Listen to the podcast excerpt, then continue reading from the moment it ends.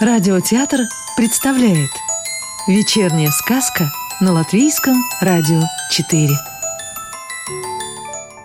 Как подружились орел, крабик и мальчик Данилка Там, где кончалась полянка, у самого Данилкиного дома стоял большой забор, отделявший дом от дороги. С каждым днем забор становился все выше и крепче, потому что Данилкин папа все время его достраивал и улучшал. Однажды, когда Данилка гулял с мамой во дворе, на угол забора села какая-то огромная птица. Данилка удивился, таких он еще не видел. Мама сказала, что это орел. Орел посидел немножко, горделиво повертел головой и улетел. А Данилка остался. Он частенько вспоминал орла и ждал его в гости снова. Он не знал, что орел живет далеко, возле самого моря. Но догадывался, конечно, что где-то у орла есть очень важные орлиные дела. А к Данилкиному дому он залетел случайно. Орел тоже часто вспоминал Данилку. Вообще-то гнездо его находилось на высокой скале, почти у самого горизонта – Каждый вечер за эту скалу прямо за гнездом садилось солнце. Орлу нравилось наблюдать эту картину. Он не очень понимал, куда в конце концов солнце девается и зачем вообще ему нужно прятаться за скалу. Если честно, он даже пытался сам залететь туда и подсмотреть, а как оно там. Наверное, там очень хорошо, раз солнце с завидным постоянством изо дня в день туда прячется. А может, ему, орлу, тоже в те замечательные места переселиться. Но только ни разу у него это не получилось – подсмотреть. Во-первых, небо сразу становилось темным, и даже тени исчезали с горных вершин. И как только солнце в такой темноте видит, куда ему прятаться, удивлялся орел. Еще он очень боялся, что однажды солнце заблудится – такой темноте и не найдет дорогу вернуться. Ведь возвращалось-то оно почему-то всегда с другой стороны, противоположной. Во-вторых, как только солнце пряталось за гору, орла почему-то сразу клонило в сон. Он пристраивался в своем гнезде на вершине скалы и смотрел замечательные сны. Примерно так же, как люди смотрят телевизор вечером после работы. А снилось орлу обычно, что он залетел за скалу и встретил там орлицу, которая была настолько прекрасна, что он тут же предлагал ей устроить гнездо вместе и вместе парить над морем, высматривая, что в мире происходит и не нужна ли кому их орлиная помощь.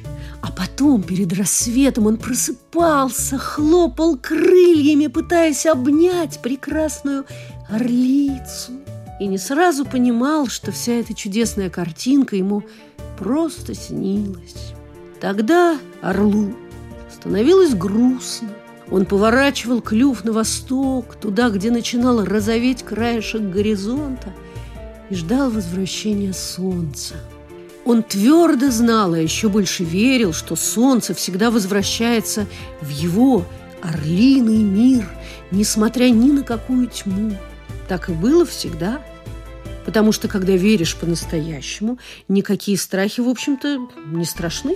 Однажды, когда солнце высунуло из-за горизонта пару своих лучиков, чтобы отодвинуть ими небо от моря и уже в эту щель, как всегда, поудобнее втиснуться целиком, орел подумал, а не спросить ли мне у солнца, где оно все-таки бывает?